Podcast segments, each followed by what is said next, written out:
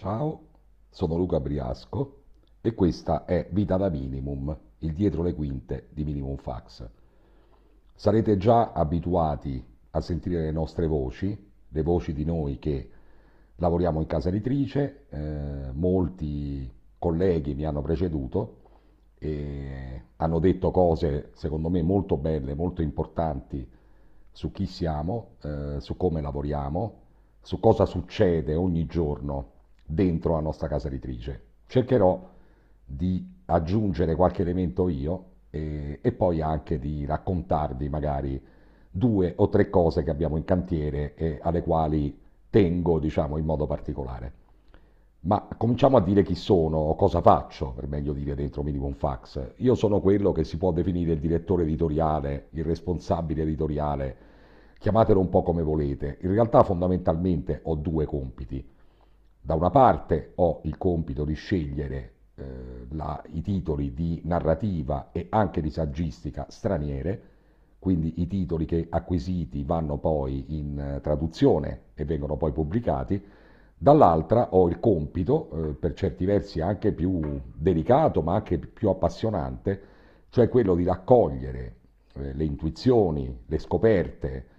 il lavoro dei due editor di narrativa e saggistica italiane, cioè Fabio Stassi e Alessandro Gazzoia, unirli a eh, quello che è il mio lavoro invece sulla narrativa straniera e costruire con l'aiuto di tutti, con l'aiuto della redazione, con l'aiuto dell'ufficio stampa, con l'aiuto del, della direzione commerciale, quello che è il piano editoriale di Minimum Fax che è un piano editoriale piccolo per certi versi, non paragonabile a quello della grande editoria, ma anche molto impegnativo, perché è un piano editoriale che eh, si articola grosso modo sui 50 titoli.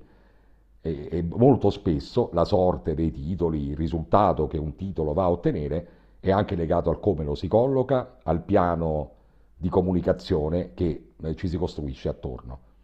Ho cominciato a fare questo lavoro per Minimum Fax e quindi sono entrato nella famiglia Minimum Fax sostanzialmente alla fine del 2016. Fine 2016, inizio 2017. Non ero, diciamo, un uh, novellino dell'editoria. Io in realtà lavoro sui libri, intorno ai libri, da molto tempo. Lavoro uh, intorno ai libri, grosso modo, dal 1997, quindi da 23 anni avevo avuto una lunga esperienza con Fanucci Editore e una esperienza altrettanto lunga con Rinaldi Stile Libero. Quando nel luglio 2016 ho deciso di interrompere la mia esperienza con Stile Libero, ritenendola sostanzialmente conclusa, con grandi soddisfazioni anche, nel guardarmi attorno, nel domandarmi a chi avrei potuto essere utile cioè a chi il patrimonio di esperienza editoriale, personale, che ho accumulato in tanti anni di vita potesse servire e contemporaneamente soprattutto con chi mi sarebbe piaciuto condividere questa meravigliosa avventura che è il fare libri,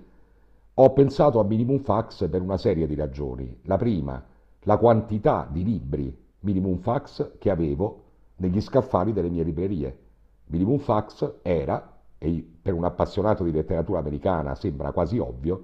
una delle case editrici italiane che erano più rappresentate nelle mie librerie. Era una casa editrice i cui libri avevo recensito tante volte su Alias, il giornale con cui l'inserto culturale del manifesto con cui ho collaborato per tanti anni. E quindi era quasi logico pensare che quella potesse essere una buona casa. Conoscevo da tanti anni l'editore, Daniele Di Gennaro, eh, e mi sono trovato ad accorgermi che in quel luogo in particolare il mio aiuto poteva servire. Era un momento in cui era necessario anche un po' rinnovare nella continuità eh, il lavoro straordinario svolto dalla casa editrice in più di vent'anni sulla letteratura americana, aprendola a voci nuove, aprendola a voci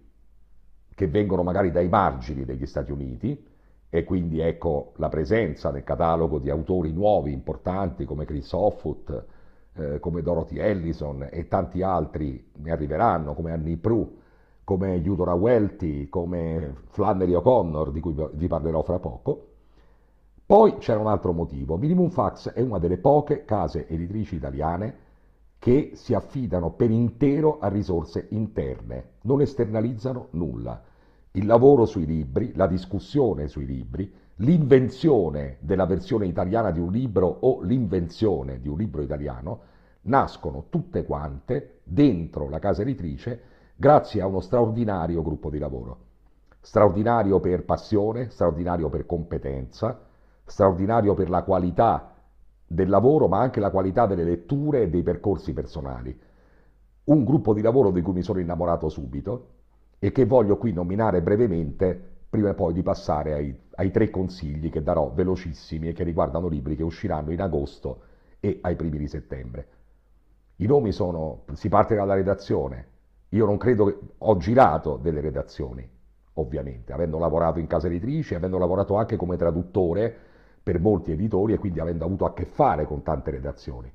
Ma in nessuna redazione si può trovare un gruppo di lavoro composto da persone come Enrica Speziale, come Valeria Veneruso, come Dante Impieri, come Assunta Martinese. In nessuna casa editrice, e ve lo posso assicurare, persone di una qualità superiore e di una cura nel lavoro che fanno che ha pochi uguali e credo che dai libri di minimum questo venga fuori. Non mi è mai capitato, mi è capitato di lavorare con tanti ottimi editor, ma Fabio Stassi e Alessandro Gazzoia hanno delle straordinarie intuizioni, due nomi su tutti di quest'anno, solo per dire quest'anno e la fine dello scorso anno, Antonio Talia, eh, una grandissima scoperta di Alessandro Gazzoia, Remo Rapino, una grandissima scoperta di Fabio Stassi. Raramente trovo persone che lavorano sui diritti e quindi sulle acquisizioni con l'impegno e il rigore di Tiziana Bello, e aggiungo Carla Piras all'amministrazione, aggiungo uno straordinario ufficio stampa, l'ufficio stampa che legge più libri in Italia, vi assicuro, Rossella Innocentini, la responsabile diciamo, comunicazione web che legge più libri in Italia, vale a dire Valentina Versano, e ancora com due commerciali, prima di tutto Maura Romeo che avete sentito la settimana scorsa che dai primi di settembre con grande gioia mia personale sarà di nuovo con noi e Alfredo Lavarini che attualmente la sta sostituendo benissimo. Sono due grandi lettori, anche loro, non è un caso, non è un caso, come sono grandi, grandi lettrici Barbara Bernardini e Mara Famularo che hanno in cura il nostro Minimum Lab, come una straordinaria lettrice, ma proprio veramente straordinaria, Maria Claudia, che avete sentito qui per prima, se non mi ricordo male, Maria Claudia Ferrari Belisario, che è la nostra responsabile per i rapporti con le librerie indipendenti. Sono uno più bravo dell'altro, spero di non essermi dimenticato nessuno, eh, siamo così tanti che spesso commetto questo errore, abbiamo anche uno, uno straordinario Costantino Baffetti che tra le altre cose è un lettore compulsivo anche di fantasy, quindi ci porta in un mondo che normalmente non ci appartiene, con queste persone lo scambio è quotidiano e magnifico. È per queste persone anche oltre che per la straordinaria storia della casa editrice, che io ho scelto Minimum Fax e il Minimum Fax conto di rimanere per gli anni che ancora intendo dedicare all'editoria. Tre libri, preparatevi, primo libro, eh, dentro la nostra collana Classics, riproponiamo un capolavoro assoluto di una nuova traduzione che è Il cielo e dei violenti di Flannery O'Connor, ovvero sia la massima espressione del gotico sudista, prima di tutto, l'espressione più clamorosa forse ancor più di Marilyn Robinson, di una narrazione che ruota intorno ai temi della fede e riesce a trasformarlo proprio in racconto, in romanzo con una potenza ineguagliabile. Stiamo parlando di una scrittrice che è un punto di riferimento per un'umanità così varia che va da tanti autori nostri, penso a Christoph Foot per esempio, a un grandissimo musicista e una delle grandi icone del rock contemporaneo come Bruce Springsteen. Non ve la perdete assolutamente, esce in libreria alla fine di agosto ed esce affiancata a un libro del quale sono molto orgoglioso. Io, come forse alcuni di voi sapranno, alcuni no, sono da tre anni il traduttore ufficiale di Stephen King, dopo essere stato un suo appassionato lettore praticamente per tutta la vita. Questa ragione, che è una ragione di orgoglio personale che potrete facilmente immaginare, mi ha spinto eh, durante, in occasione di un in realtà di un evento a cui ho partecipato come traduttore di King, nel quale ho conosciuto un bravissimo giovane critico cinematografico, Giacomo Calzoni, di proporgli di scrivere finalmente un libro interamente dedicato al cinema di King eh, e aggiornato alle ultime serie televisive. Questo libro uscirà eh, alla, alla, fine di agosto insieme al libro di Flannery O'Connor e vi assicuro sarà una vera sorpresa perché scoprirete, al di là dei film celeberrimi dedicati a King, ovviamente Shining sul quale c'è un capitolo intero, il film più importante ma anche più controverso, diciamo, ispirato da King, o altri, libri, altri film molto amati come Stand By Me, Miglio Verde, ne scoprirete degli altri che sono probabilmente meno noti e magari sarà anche bello andarseli a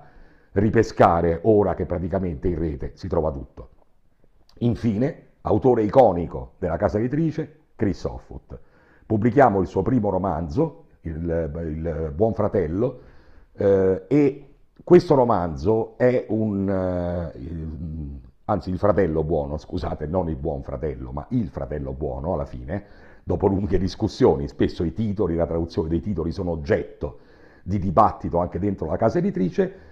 una storia che è totalmente Offut, chi conosce Offut sa che cosa voglio dire, una storia che ruota intorno a un quesito essenziale. Se a un uomo buono, pacifico e anche un po' alieno, anche un po' chiuso in se stesso e alieno dal confronto con gli altri e che comunque sfugge al confronto con gli altri, viene ucciso il fratello in una comunità come la piccola comunità del Kentucky dove quest'uomo vive e tutta la comunità si aspetta che l'uomo vendichi il fratello e contemporaneamente quest'uomo che deve vendicare suo fratello sa perfettamente che probabilmente il fratello se n'è andata, fra virgolette, a cercare. Che cosa si fa e che cosa succede? Tutto questo raccontato nello stile secco, umanissimo, ma anche duro, anche crudo in certi punti, di questo grandissimo narratore, grandissimo narratore di cui abbiamo preso tutta l'opera, continueremo a pubblicarla, abbiamo già un nuovo romanzo pronto per il prossimo anno ed è uno degli autori che accompagnano questa straordinaria avventura in cui tutti noi siamo immersi, che è un'avventura fatta di persone dentro la casa editrice e di grandi voci che ci arrivano da fuori e che noi portiamo fino a voi. Un saluto a tutti, sono stato lungo, probabilmente noioso, ma tanto adesso insomma lascerò la palla agli altri miei colleghi e a me mi risentirete fra un po'.